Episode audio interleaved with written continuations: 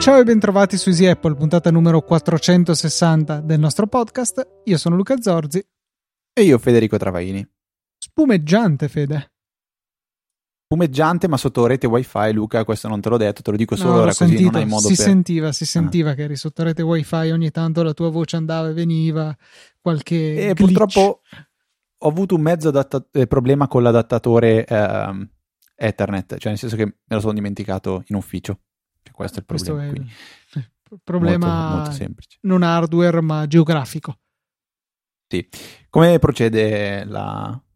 Non è più una quarantena, ormai penso che siamo abbastanza liberi di eh, fare quello che vogliamo, però come ci viene chiesto di fare, quindi sempre con la mascherina, mantenendo le distanze. Qualche scelta un pochettino, secondo me, eh, borderline. Ad esempio, mi è capitato di sentire da un collega che questa mattina si è fermato in un bar per prendere un caffè e gli hanno chiesto di non sedersi, ma di prenderlo al bancone perché questa è un'ordinanza, da quel che ho capito, del sindaco di, della città dove, dove, dove, dove, era e praticamente tutte le persone che si siedono al tavolo bisogna eh, avere le informazioni di eh, nome, cognome, documenti per essere poi rintracciabili. Però se lo prendi al bar, al bancone, Sarei curioso di sapere il razionale di questa cosa, ma vabbè. Molto, molto strano, però, nel senso di cose se ne stanno vedendo e facendo di tutti i tipi. Eh, secondo me anche un po' che ovviamente gestire una situazione del genere non è semplicissimo, però eh, penso sia, eh, Luca, più complicato impostare un'automazione che permetta di capire quando hai consumato dell'ammorbidente. Qui è una leggera frecciatina che Fede mi sta inviando perché... No, lui, tu hai tenuto all'oscuro per tanto tempo questa faccenda. Io oggi, per un tuo momento di debolezza, sono riuscito a captare quello che mi stavi dicendo. Ti ho detto, Luca, non ti potrai più nascondere dietro un microfono. Dovrai raccontarci che cosa diavolo ti sei inventato. Allora, tutto nasce con il fatto che mi mi, ho trovato per sbaglio un software che si chiama Grossi, scritto G-R-O-C-Y, che è un software web da installare sul proprio server che di fatto consente di gestire un inventario, è molto votato all'inventario del cibo, cioè quando compri, quando consumi un determinato cibo, inserisci le quantità, inserisci eh, le date di scadenza, ti aiuta anche a tenere traccia dei cibi scaduti che mangi, che nel mio caso è un qualcosa che succede, insomma, e e appunto puoi inserire un po' tutto quanto. Mi sono anche comprato un lettore di codici a barre per eh, completare la follia e, um, Bluetooth? Inserito... No, eh, wireless al ricevitore USB. Quelli Bluetooth costavano Colleg- un Collegato a cosa quindi? E lo, o lo attacco al Mac oppure eh, sto aspettando che mi arrivi un adattatore Lightning USB per, per poterlo attaccare anche all'iPhone o all'iPad, eh, ma in questo momento l'ho attaccato al server domestico dove è in esecuzione un ulteriore software che si interfaccia con Grossi che mi consente di senza sapere niente io sparo un codice a barre e me lo decurta dall'inventario tipo apro un cartone di latte sparo il codice a barre del, del latte e, e, me lo toglie dalla lista insomma. Mi serve Ma... è, è, molto comodo per fare la lista della spesa questa cosa. Tanto quello che fa praticamente un lettore di codice a barre è come se copiasse nella clipboard e incollasse più o meno è una tastiera lo, lo vedi che scrive velocissimo e poi preme invio alla fine. E rispetto alle fotocamere insomma le app è molto più veloce a leggere un codice quindi ti sei creato una, una sorta di database. Cioè, eh, l'inventario. Tutti... Le cose che certa gente fa di lavoro, eh, io me lo sono inflitto, autoinflitto eh, volontariamente a casa. Quindi pochi automatismi. Eh, qualche automatismo l'ho, l'ho, inserito. Ad esempio, visto che già avevo in Home Assistant il controllo del consumo della lavatrice, eh, che mi serve per far scattare a- alcune automazioni, tipo un timer che mi dice da quanto tempo è accesa, perché ho una lavatrice veramente base che non ha nessuna nozione del, di display che ti dica quanto tempo manca e poi non suona quando ha finito, per cui lampeggia solamente una lucetta. Allora, tramite la misurazione del suo consumo elettrico, ho, so da quanto tempo è accesa e quindi sapendo quanto dura il ciclo, so quanto manca e, e poi quando finisce, visto che il consumo si azzera, accendo una lucetta colorata in casa e lo faccio annunciare dalle Alessie e mi faccio arrivare una notifica sull'Apple Watch per ricordarmi di andare insomma a togliere i panni. E um, ho agganciato a questo, queste, tutte queste automazioni che quando la lavatrice parte, dopo che è stata mezz'oretta in ciclo per essere sicuro che non sia magari uno di quei lavaggi tipo con l'aceto per ripulirla, eccetera, faccio partire un'automazione che chiama le API di Grossi e decurta la quantità di ammorbidente, di detersivo e di eh, foglietti eh, a chiappacolore dall'inventario in modo che quando scendono sotto le soglie che ho stabilito mi vadano automaticamente nella lista dei prodotti sotto soglia poi mi sono fatto uno shortcut eh, nell'applicazione shortcut che a sua volta chiama le API di Grossi, si fa dire quali sono i prodotti sotto soglia e li aggiunge alla lista della spesa. Tutto ciò per evitare di dimenticarmi le cose. C'è un grosso bug però in questo sistema. Cioè, la persona che vive con te è stata obbligata a seguire delle procedure, ha firmato un contratto di coinquilini tipo Sheldon e Amy di The Big Bang Theory. Se, non sapete cosa sto parlando, andate a rivedere The Big Bang Theory perché è una delle serie TV più divertenti in assoluto. Io sto rivedendola tutta eh, tutte, tutte, le cene guardo un paio di puntate e non c'è un episodio che non faccia ridere. È veramente fantastico. No, eh, non, quindi... è, n- non ho sottoposto, cioè devo, deve solamente accettare il fatto che io giro col lettore di codice a barre a fare le mie prove. Ma se lei vuole aprire un se ne frega e lo fa lo stesso. Di latte. E quindi tu cosa fai poi? Ogni tanto faccio la rettifica delle quantità, so le cose che apre autonomamente e vado a controllare. Madonna mia. Cioè, mi rendo conto che è una malattia veramente in stato avanzato, però... Mi, Ma io in questo momento roba. potrei pensare di prendere un momentino per ricordare che potete fare una donazione a Easy Apple e i soldi che noi in realtà riusciamo a ottenere grazie alle vostre donazioni non li usiamo per sostenere le spese dei server dei software e di tutto, ma per sostenere le spese delle cure eh, che Luca deve fare praticamente con regolarità. E vabbè, Luca, non ti preoccupare che ce la faremo, non ti preoccupare. Partiamo con eh, la, la, puntata vera e propria, e, um, i follow up in primis.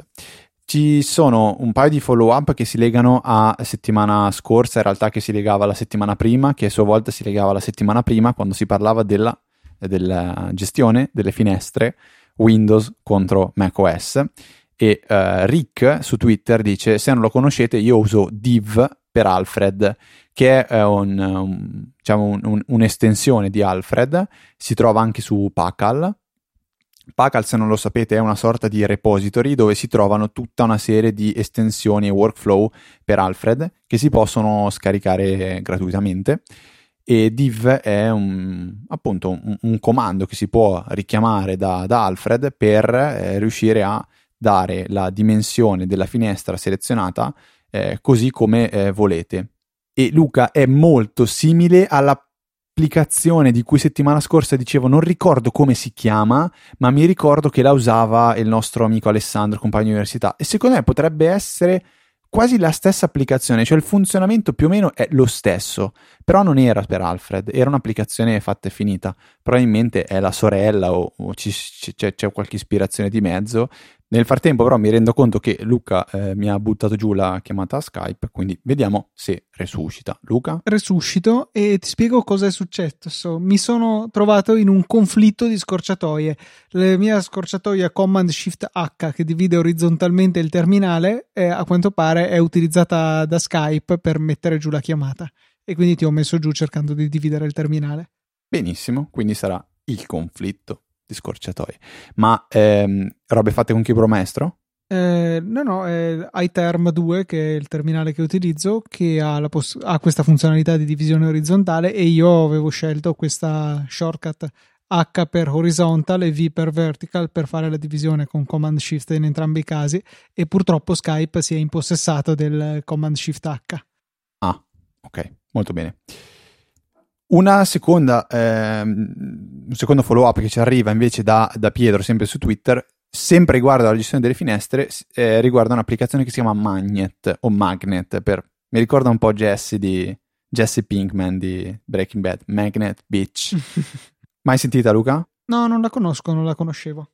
Ah, perché anche questa mi ricorda l'applicazione che usava il nostro amico Alessandro. Probabilmente era un'applicazione qualsiasi, il mio cervello sta facendo un sacco di confusione. La metteremo nelle note della puntata, ovviamente, eh, se, se, se, può fare al caso vostro, lo scoprirete soltanto usandola. Ci sono davvero Potrebbe tante essere. applicazioni che gestiscono le, le, finestre su macOS, ce n'è proprio per tutti i gusti, eh, quadratini, proporzioni, eh, regole, c'è, c'è, veramente tutto. E ehm, ci arriva invece un suggerimento da Nicolò tramite mail che segnala che macOS stesso ha una funzione che è molto simile a quella di Windows della divisione sinistra e destra. Io stesso nella puntata scorsa avevo citato che mettendo il mouse sulla, ehm, su, sul pulsante verde del semaforo delle finestre appare un menu per metterlo dalla parte sinistra o destra, però crea un nuovo space in cui le applicazioni che andremo a selezionare resteranno abbinate tra loro. Invece, semplicemente andando a ridimensionare la finestra, eh, è possibile ottenere appunto questo comportamento. Basta mettere il mouse sul pulsante verde e tenere premuto il solito tasto Option, che ancora una volta si rivela eh, un'incredibile fonte di, di gioia perché fa veramente, veramente tutto. E Altra cosa che è utile sapere, questa stessa funzionalità la troviamo replicata anche nel menu finestra eh, sulla menu bar, appunto qual- per qualsiasi finestra abbiamo, teniamo premuto option e avremo, vedremo trasformarsi le opzioni a nostra disposizione e due di queste saranno attacca nella parte sinistra e destra dello schermo. Devo dire che però rispetto sia alla funzionalità di Windows che a quella replicata ad esempio da Better Touch Tool che utilizzo regolarmente, eh, il difetto di questa eh, di questa modalità incorporata in macOS è che quando si va poi a trascinare la finestra via dalla sua metà eh, non riacquisisce la dimensione che aveva in precedenza prima di essere ridimensionata ma mantiene eh, la dimensione di mezzo schermo. Quindi questo è un po' scomodo però sicuramente senza installare niente già abbiamo a disposizione qualcosa di piuttosto utile ma non so neanche se Windows faccia sta roba qua. Sì, sì, sì, sì, sì. Se hai una finestra sì? piccola, la sbatti a sinistra, diventa metà schermo e poi quando la togli ritorna come era. Non ci ho mai fatto caso a questa cosa, onestamente. Proprio mai, completamente. Comunque, terminati i follow up, ci sono due domande interessanti.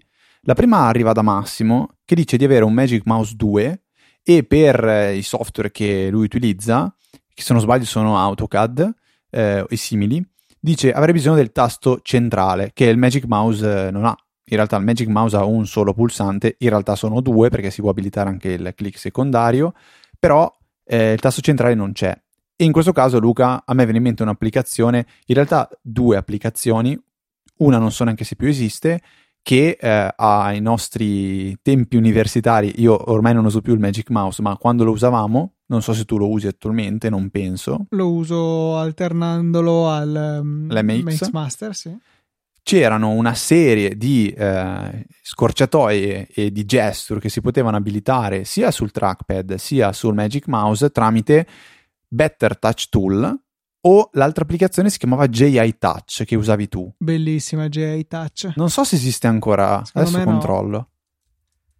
Era già in stato di sì, esiste. abbandono. Sì, ma era in stato di abbandono già parecchio tempo fa.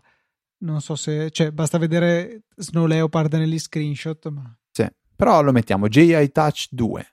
C'è una beta per Mojave. Vabbè, roba vecchia. Roba vecchia, direi. E comunque Better Touch Tool invece è un software di cui abbiamo già parlato la scorsa puntata, BTTT. Ehm, è un software per Mac super potentissimo che permette di abilitare eh, delle, delle, gesture, delle, delle, scorciatoie a cui associare poi dei, dei, dei, dei comandi. È un, forse come se fosse una piccolissima costola di mh, mm, keyboard maestro. Che dici Luca? Sto esagerando? Stai un po' esagerando, penso di sì. Keyboard maestro è onnicomprensivo.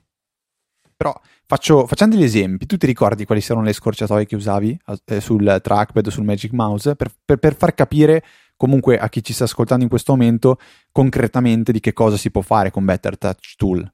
Allora, proviamoci. Io ad esempio ho il tenere appoggiato il dito destro e toccare o molto a sinistra o molto a destra nel, su, sulla sezione rimanente del mouse per passare alla tab a sinistra o a quella a destra.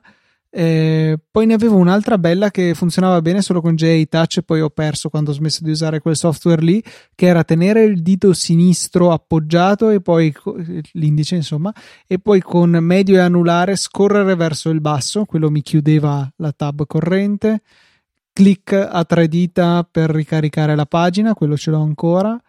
Eh, poi avevo fatto degli esperimenti con toccare vicino alla mela per uh, spostare le finestre, ma funziona in maniera poco affidabile. Insomma, Io lo usavo per il launch control. Ah, ok.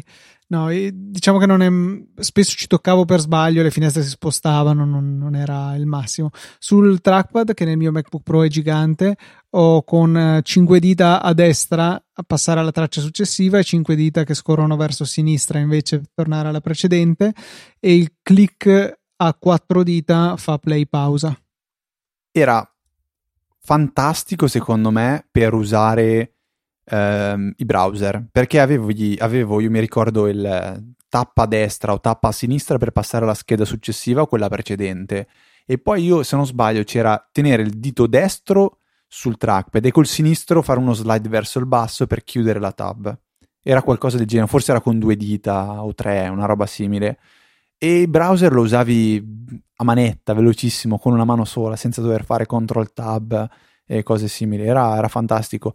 Io sul trackpad, secondo me, avevo. Ma questo mi sa che di default il click con tre dita per fare il click centrale può essere. Non so se di default. In, eh, vediamo, non lo trackpad. so, eh, non lo so. Secondo me no, secondo me non è qualcosa di default. No, infatti, more gesture diciamo che il sistema riconosce il concetto del click centrale, ad esempio se colleghiamo un mouse che ha la rotellina che possiamo cliccare, eh, perché si comporta come ci aspettiamo, apre i link in nuove tab e compagnia. Però il Magic Mouse né il trackpad eh, di Apple hanno la possibilità nativamente di fare questo click centrale, a meno che non ci sia qualche eh, modo di eh, tasti modificatori come control click fa il click destro, magari c'è l'equivalente anche per fare il click centrale. Eh, vabbè, comunque vecchi ricordi. Eh, oggi io con il mio mouse, che io non uso, uso in ufficio l'MX Master, ma a casa uso il G502 Logitech che ha molti, molti più tasti e uno fantastico ce l'ha sulla rotella. Cioè la rotella del G502 può essere cliccata a destra o a sinistra quindi proprio col dito la spinge a destra, lo spinge a sinistra. Cos'è che ha appeso? Luca ha fatto ancora no, adesso, adesso pretendo che Luca non tagli questo pezzo di puntata perché mi ha appeso ancora una volta. Ops. Con la scorciatoia. Pensavo avesse appeso perché ho detto che uso il G502. Beh, potrebbe essere un motivo per farlo in realtà. E infatti inizialmente pensavo, sai che non capivo se mi stavi trollando con il finto suono del hang up di Skype o no. Ehm, Ancora. Porca miseria. No, no questa era trollata però. Ah, ok, non avevo capito, scusami. eh, allora, aspetta, eh, ricapitolo. Stavo dicendo che col G502 eh, la rotella del mouse puoi cliccarla verso destra o verso sinistra. Oltre ad avere click centrale, tu puoi spingere a destra o spingere a sinistra. E io lo uso per passare da una tab all'altra del browser. È fantastico, è veramente comodo come mouse. E esiste anche in versione wireless, però io ce l'ho, ce l'ho quella cablata. Po- possiamo metterla nelle note della puntata e e, e, potete tranquillamente andare a valutare se ne vale la pena acquistarlo. Io è un mouse che adoro. E abbiamo un'altra domanda invece, Luca, che è un po' più sul tecnico. Perché Andrea dice: vale la pena attivare entrambi i canali WiFi 2, 4 e 5 GHz del modem router? Eh, da quando ho avuto il nuovo modem FTTC, Ehm, non so però di che marca si sta parlando. Della team, parlava, eh, se non sbaglio. Ah, ok, ok. Ho provato ad attivarli entrambi e solo 2.4 e non ho notato differenze. Mi potete spiegare meglio la faccenda? E qui, secondo me, è giusto fare un po' di chiarimento di che cosa significa concretamente una rete 2.4 o una rete 5. Andiamo sul terra-terra. 2.4 tira più lontano ma è più lenta, 5 GHz il contrario. Quindi sì, conviene averle attive entrambe. Io suggerisco di dargli lo stesso nome. Saranno i dispositivi in autonomia a passare da una all'altra, chiaramente quelli che supportano entrambe. Quando sarete vicini al router userai 5 GHz per massimizzare la velocità. Quando vi allontanate si passerà ai 2.4 per riuscire a connettersi, seppur a velocità ridotta giusto per dare dei numeri, è difficile arrivare a 100 mega sulla 2,4 GHz sulla 5 GHz in condizioni ideali si passano anche 600 megabit eh, avendo eh, il dispositivo sia client che access point adeguati, insomma, che abbiano queste possibilità. E, ehm, sì, consiglio di tenerli attivi entrambi perché non si danno fastidio e perché i dispositivi poi si distribuiranno tra queste due bande, evitando di eh, intasarne tutte, tutti l'unica banda disponibile. Insomma, eh, limitarsi alla sola 5 GHz può essere un problema se si hanno dispositivi domotici, perché buona parte di questi vanno solo sulla 2.4. Eh, viceversa, avere solo la 2.4 comporterà che anche dispositivi che magari potrebbero godere di velocità maggiori, computer, cellulari, eccetera, si ritrovino rilegati sulla stessa, relegati sulla stessa rete a 2.4 GHz in cui ci sono già anche tutti i dispositivi IoT che eh, creano congestione. Alla fine tanti dispositivi sulla stessa rete vuol dire maggiore probabilità di collisioni e stringi stringi vuol dire velocità inferiore, pacchetti persi, ritardi, eccetera. Quindi sì, tenetele attive entrambe, direi che fa bene. C'è chi invece preferisce tenerle sia attive entrambe, ma con nomi distinti in modo che po- si possa decidere dove attaccare ciascun dispositivo. Sono scelte, io tendenzialmente preferisco avere eh, due nomi, cioè lo stesso nome, in modo che siano appunto i dispositivi a scegliere dove collegarsi. Anche se a volte questo comporta che dispositivi che pur supportano la 5 GHz, che magari sono anche vicini, a caso non si vogliano connettere a quelle. Ogni tanto mi succede con l'iPhone, con uno degli access point a casa dei miei, che raramente eh, si convince ad andare in 5 GHz, però eh, complessivamente credo che sia preferibile avere più automatismo da questo punto di vista e quindi avere lo stesso nome su entrambe le reti. Ma io sarò un complottista, però raramente tengo attiva la 5 GHz e se lo faccio lo faccio in maniera separata perché ho trovato probabilmente per, per, per, aver usato router magari non di ottima qualità o magari ancora un po' troppo vecchiotti, però che facessero casino quando avevo la stessa rete chiamata 2.4 e 5 e quindi ho avuto qualche brutta esperienza. Soprattutto l'avevo raccontato stra- stranamente con Ubiquiti per quel discorso della funzione beta che tendeva a forzare gli iPhone a connettersi una, a una rete piuttosto che all'altra e poi alla fine il risultato che non potevo usare eh, la rete wifi, però vabbè. Ehm, si trova sensibile differenza alla fine quando tipo devi scaricare file da, da, un, da, un, server o passarli in locale. Io quello lo sentivo tantissimo, tipo quando dovevo copiare o scaricare foto, film da, dal NAS di casa a 5 GHz era proprio un'altra marcia. Ma cos'era la velocità massima teorica del 2.4 e del 5 GHz, Luca? Eh, dicevo appunto, real world possiamo sperare massimo 100 mega e massimo 600 e qualcosa, però ah. in condizioni ideali. Cioè sono riuscito a fare anche di più mettendomi incollato al router, però quella è una situazione assurda. Eh, in situazioni credibili ma comunque ottimiste, quelle sono le velocità. Eh, è che il 5 GHz degrada tantissimo, 5 c'è GHz un metro di vicino, distanza. Prende da vicino eh, ma, e non devono ma degrada anche più in fretta, no? Boh, quello diciamo in campo aperto, cioè all'interno della stessa stanza sì, ma anche no, nel senso non in maniera così grave. Cominci a metterci un muro in mezzo, mm, insomma, cominci a metterne due 5 GHz, ciao. Va bene, dai, nonostante tutto, invece ieri sera è uscito un aggiornamento per iOS, che è la versione 13.5, e ehm, due grandi novità, direi Luca. La prima n- non la possiamo ancora tastare concretamente perché è l'introduzione del sistema di eh, come si dice, di API o di, di, funzioni, quello realizzato e sviluppato da Apple e Google insieme per il tracciamento e eh, la comunicazione del codice per capire se si è stati a contatto con um, un possibile eh, infetto. Contact tracing. Un contact tracing, esatto. Sì, non mi, non mi veniva la parola, come dice vabbè, Aldo. Eh, ma eh, in realtà quella che, che, secondo me è una, una, una, grande novità e che io non avevo letto da nessun'altra parte perché probabilmente sono fuori dal mondo è che adesso i dispositivi con Face ID eh, sono molto più rapidi a proporti il passcode eh, quando si accorgono che stai indossando una mascherina ed era una delle, delle, cose fastidiose di prima perché quando tu avevi la mascherina comunque eh, provava un paio di volte a fare il riconoscimento del volto fallendo eh, mentre adesso non appena si accorge che eh, c'è una mascherina indossata ti propone subito il passcode. E io già oggi che è il primo giorno che uso iOS 13.5 ho notato una, una netta eh, no, un netto miglioramento nei tempi di risposta. Anch'io so, Luca, però se... ho notato una, una, cosa che non mi piace, e cioè che eh, comunque nella fase super iniziale in cui già ti mostra la tastiera per scrivere il codice,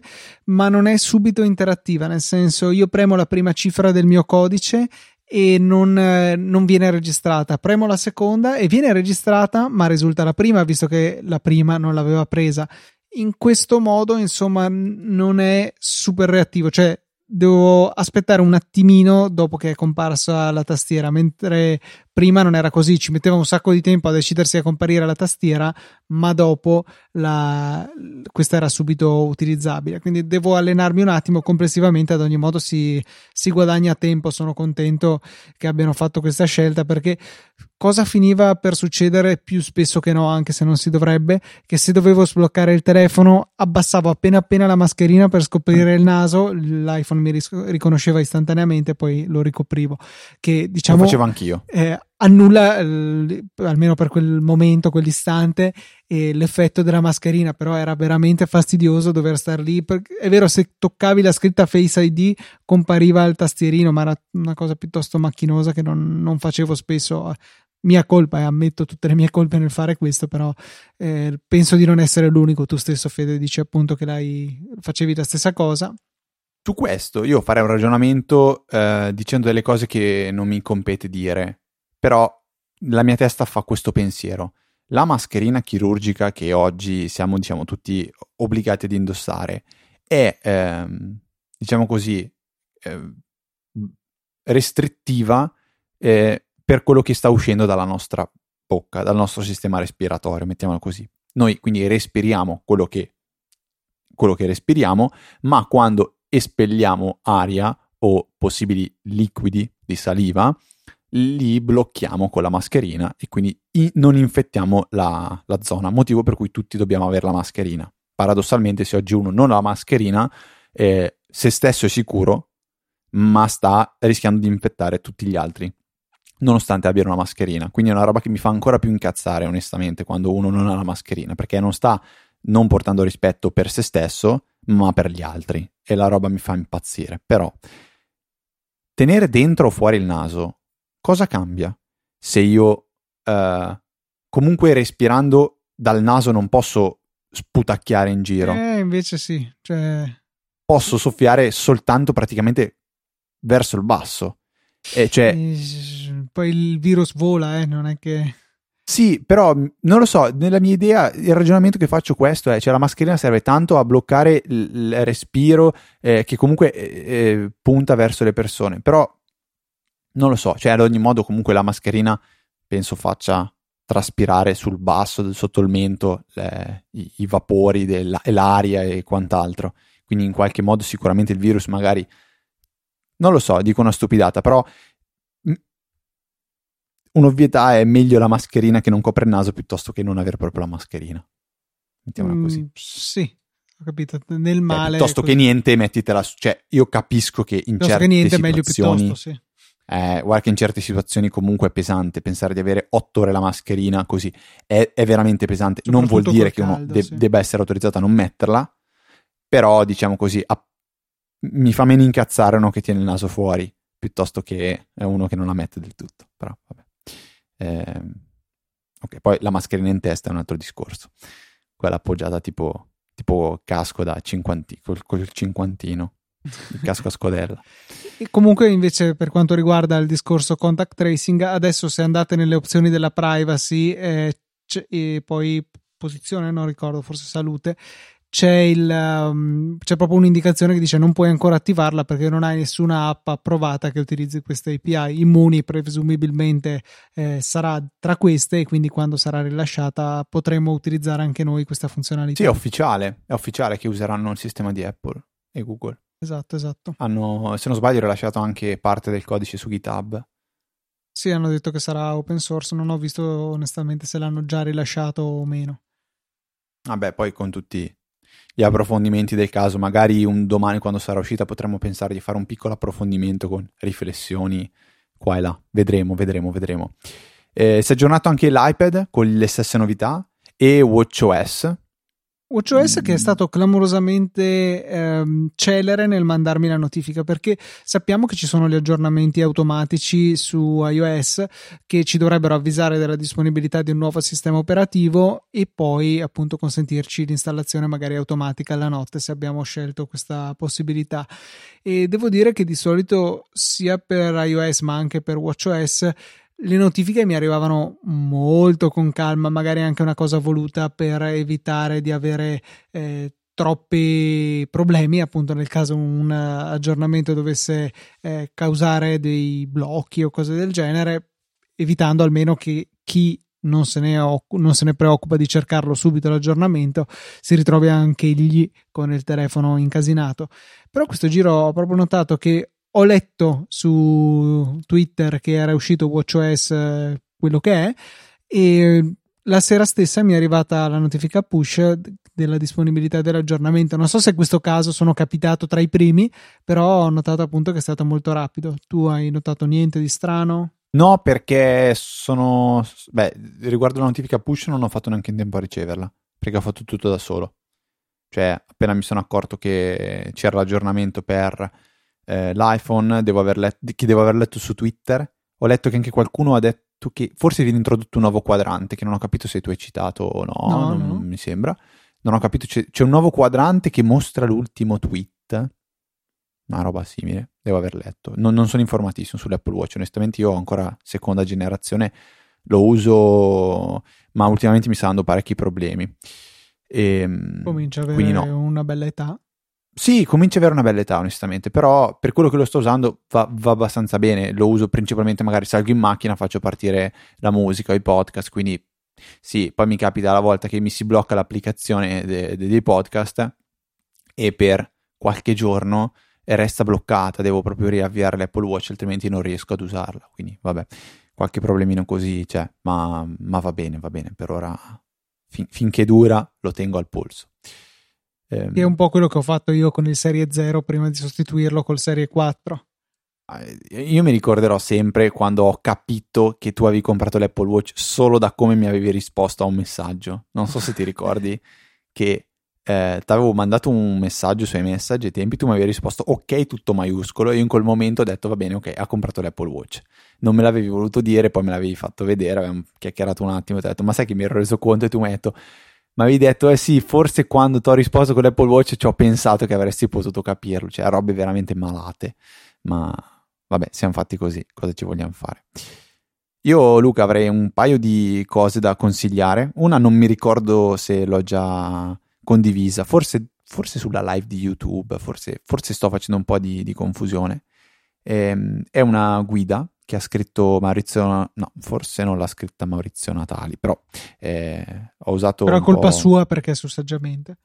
Sì, esatto, ho fatto un po' eh, una metonimia, quindi Maurizio Natali, no, l'ha scritto Massimiliano Latella su, su Saggiamente, è una guida che permette di eh, usare il, il proprio smartphone come webcam sia su Mac e sia su PC e trovo sia una cosa super super comoda, super utile sia per il discorso lavoro, un po' meno magari, però anche per il discorso casa, scuola, figli e quant'altro. Eh, si tratta di scaricare per iPhone un'applicazione che si chiama Epocham, c'è la versione gratuita che è piena di pubblicità e fa usare solo la fotocamera posteriore, quindi una roba mm, abbastanza orrenda, però funziona, e la versione gratuita che però costa un 5 euro, qualcosa del genere, sicuramente meno di una webcam e permette di usare fotocamera frontale, qualcosina in più, non ha la pubblicità. poi si, ha, si, installa il plugin per Mac, per, Mac o per, per, PC e poi per esempio il classico Skype in automatico riconosce il, l'iPhone come eh, una webcam. L'importante è che entrambi i dispositivi siano sotto la stessa rete wifi o se non sbaglio basta che siano collegati con il eh, cavetto. Su questo però non sono al 100% sicuro. Ehm, Vale la pena saperlo perché può capitare la, l'amico o anche per se stesso che in quel momento non ho la webcam, mi serve. È vero che poi uno dice, vabbè, faccio la chiamata direttamente con l'iPhone e, e pace all'anima, però eh, non, è, non, è, sempre detto che questo, questo, basti. Tra l'altro, una cosa curiosa, Luca, che aggiungo, eh, mi diceva un mio amico, eh, mio collega, eh, che ha delle, delle bimbe piccole, ehm, che praticamente a scuola hanno iniziato a obbligare che i bambini usino le cuffie. Secondo te perché? Perché c'è un sacco di ritorno, perché, no. perché sì, no? Perché ci sono famiglie dove il genitore sta vicino al bambino mentre sta seguendo la lezione e alle domande della maestra il genitore suggerisce al bambino cosa rispondere. e quindi hanno detto vi mettete le cuffie così i vostri genitori non possono sentire quello che vi chiediamo. Ta-da! Stupendo. Vabbè, una roba abbastanza particolare. E, ehm, un'altra cosa, Luca, che eh, voglio condividere è un bel gioco che è uscito. Ne avevo già parlato, ne avevo, det- avevo detto qualcosa, forse anticipato un paio di mesi fa. Eh, si chiama Runterra. È un gioco di carte disponibile per PC e per piattaforma eh, mobile Apple e Android, quindi sia su iPhone sia su iPad nativo e anche per Android, ma a noi non ci interessa. E Runeterra è un gioco di carte eh, che prende delle meccaniche, diciamo, da Hearthstone, quindi magari qualcuno lo conosce, però è un gioco di carte eh, basato sull'universo, diciamo, la lore di eh, League of Legends. Quindi una delle mie, delle mie, grandi passioni. Questo è un gioco di carte bellissimo perché si può giocare ovviamente da iPhone e da iPad. Non è assolutamente un gioco eh, pay per win, è eh, un po' complicato inizialmente se non avete mai giocato a giochi di carte, ma eh, visto che è appena nato, è un gioco proprio iniziato da qualche mese, eh, è il momento giusto per poter imparare ed è veloce è un qualcosa dove si possono giocare veramente quei 5-6 minuti e poi stop, a differenza di un altro gioco di cui avevo parlato, eh, di cui in questo momento mi sfugge, Teamfight Tactics, che è sempre un gioco mobile della, della Riot Games basato sull'universo League of Legends, però quello è un gioco dove si impegnano i 25-30 minuti e non sempre si hanno quei, quei, quei minuti, quel tempo a disposizione. Quindi eh, Ronterra ve lo consiglio caldamente, è molto molto molto divertente e aggiungo un, un, consiglio, cioè se state muovendo i primi passi e volete eh, essere un po' informati, capire magari quali mazzi potete usare o quali strategie seguire o come si giocano certe, eh, certe partite, c'è un sito che si chiama Mobalytics, vi metto il link nella nota della puntata, dove vi aiuta a, a, con tantissime guide a capire come affrontare al meglio questo, questo, gioco che Luca immagino abbia già scaricato. Certo, certo, sono già uno dei migliori tra i miei amici. Ah, pensavo volessi giocare, diventare il campione del mondo, eh, giocando però solo col lettore di barcode. Eh, potrebbe essere interessante. Magari mi faccio, metto il barcode su tutte le carte e poi scannerizzo la carta da giocare. Sì, ottima idea, sicuramente da, da considerare. Vabbè, sono solo 400-500 carte, non è un problema. A posto. Invece il, eh, un suggerimento ci arriva su Twitter da Edoardo che segnala un'altra applicazione per la gestione delle ventole del Mac che lui segnala di usare da anni e che rispetto ad iStat cambia la velocità delle ventole in maniera più graduale evitando aumenti netti e ha un bel margine di tolleranza per evitare cambiamenti troppo frequenti.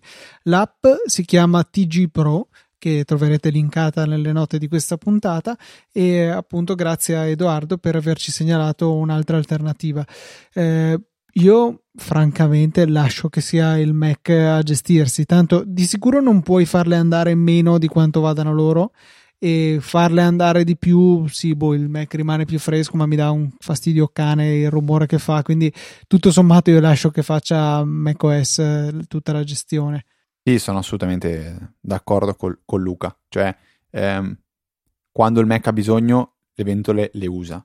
non usarle quando il Mac ne ha bisogno vuol dire fare del male al Mac. Ah, non puoi. Usarle... Eh, Ok, meglio ancora.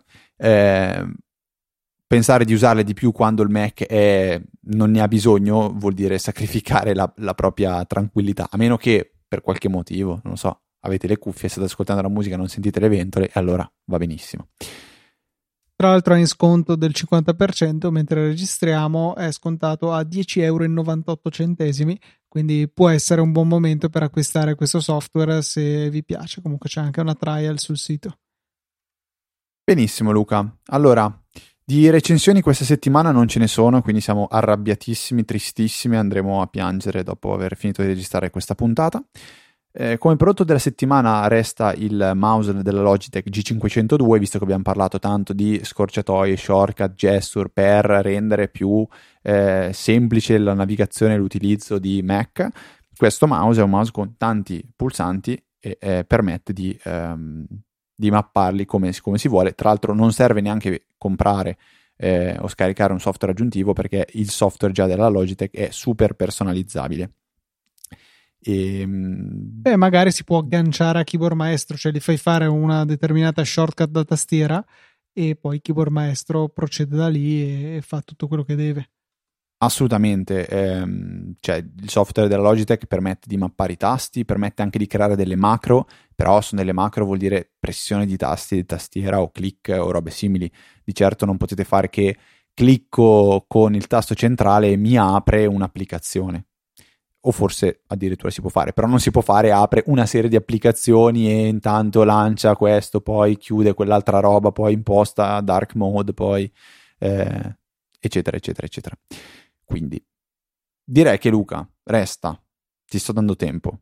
Forse hai capito quello che sto per dire? Grazie, Davide. Tinti, grazie Riccardo Innocenti, grazie Marco De Jesus Maria e grazie a Francesco Fala, Falzarono, scusa, f- perdonami ma sono stato colto impreparato dal tuo cognome, grazie mille per il generoso supporto, ricordiamo a tutti che nella sezione supportaci del sito easypodcast.it trovate tutti i modi possibili e immaginabili per supportarci con una donazione, Satispay, Apple Pay, carta di credito, PayPal c'è tutto e c'è anche il prodotto della settimana che vi ricordo funziona così, voi cliccate su quel prodotto, vi si apre nell'app di Amazon, vi si apre in Safari, vi si apre dove volete, non importa, voi potete mettere nel carrello ciò che volete nelle successive 6 boh, ore, qualcosa del genere e quello che comprerete ci verrà accreditato sotto forma di piccola percentuale da parte di Amazon e naturalmente voi non spendete un centesimo in più ma aiutate molto molto il nostro podcast.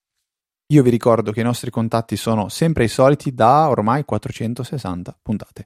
La mail è info-easyapple.org, abbiamo un canale di Telegram eh, che eh, comprende tutta una serie di ascoltatori che partecipano attivamente tutti i giorni e si scambiano informazioni, rispondono a domande, condividono applicazioni e prodotti e lo trovate in fondo alle note della puntata. Tutto il resto lo trovate su easyapple.org e dulcis in fondo, se proprio volete fare una chiacchierata o scambiare due tweet con me o Luca, trovate anche noi su Twitter con i nostri account personali ai username ftrava e lucatnt. Ma tutto, tutto, tutto lo trovate su easyapple.org. Per questa 460esima puntata direi che è tutto, basta dire tutto perché è tutto. Un saluto da Federico. Un ciao da Luca e noi ci sentiamo la settimana prossima con una puntata di Easy Apple.